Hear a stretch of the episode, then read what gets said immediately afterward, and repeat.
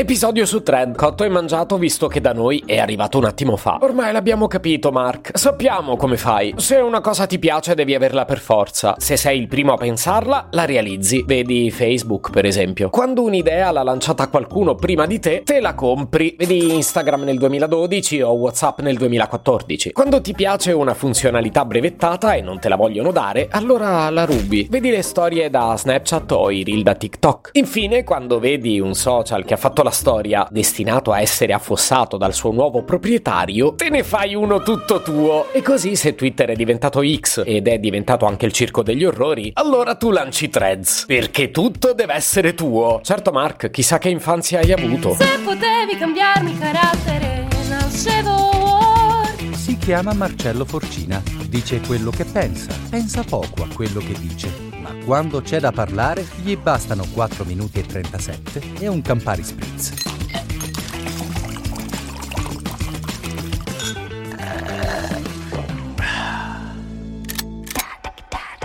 L'alba del 14 dicembre 2023, facendo le ovvie distinzioni, è chiaro, è destinata a diventare un po' un evento alla 11 settembre, uno di quegli eventi in cui ti ricordi esattamente cosa stavi facendo quando è successa la cosa. E la cosa in questione è l'arrivo in Italia e in Europa di Threads, l'anti-Twitter, o ormai dovremmo dire anti-X, di Mark Zuckerberg. Beh, certo sto esagerando, non è proprio l'11 settembre, però c'è da dire che quando è arrivato in Italia è diventato immediatamente una mania mania. Ci siamo precipitati tutti lì dentro a valanga. Tipo la conquista del Far West. Ah, chi è il pistolero più veloce? A mettere su follower, intendo. Vero è che almeno io Threads lo aspettavo da un bel po', perché dal lancio del 4 luglio nell'Unione Europea ci ha messo un po' ad arrivare. Per controversie legali. Mo pare che finalmente si sono messi d'accordo. Meglio così. Ma che cavolo è Thread? È un social di microblogging. Un po' come lo è sempre stato Twitter. Tendenzialmente testuale, ma pure video e pure con messaggi vocali locali. Poi il funzionamento non è tanto diverso da Twitter, non mi abituerò mai a chiamarlo X, l'avete capito? Magari c'è qualche differenza sul numero dei caratteri o sulla durata dei video. Poi più tardi vi racconto meglio anche la questione dei trending topic e degli hashtag, perché quella sì forse è una differenza sostanziale. Ma per il resto pure l'interfaccia è abbastanza simile. Perciò non mi spiego perché molti entrando abbiano detto che non riuscivano a capire cosa fare. Mi sembra tutto abbastanza già visto. E nel dubbio hanno deciso di postare le foto del culo. Beh, raga, è vero, eh. Un paio di giorni di threads e vi danno una laurea ad honorem in proctologia. La forza comunque è il collegamento con Instagram, cioè da lì che parte l'installazione della app. Il profilo lo crei in un attimo perché ti ciuccia tutte le informazioni da lì e soprattutto i contatti. È per questo che nel giro di poco i numeri salivano così in fretta. In più, recupera le informazioni del tuo algoritmo e te le ripropone sotto forma di contenuti del feed. Come direbbero gli amici campani, Mark ti sa. E questa roba del passaggio molto agile da Instagram a threads la ritroviamo ben più poderosa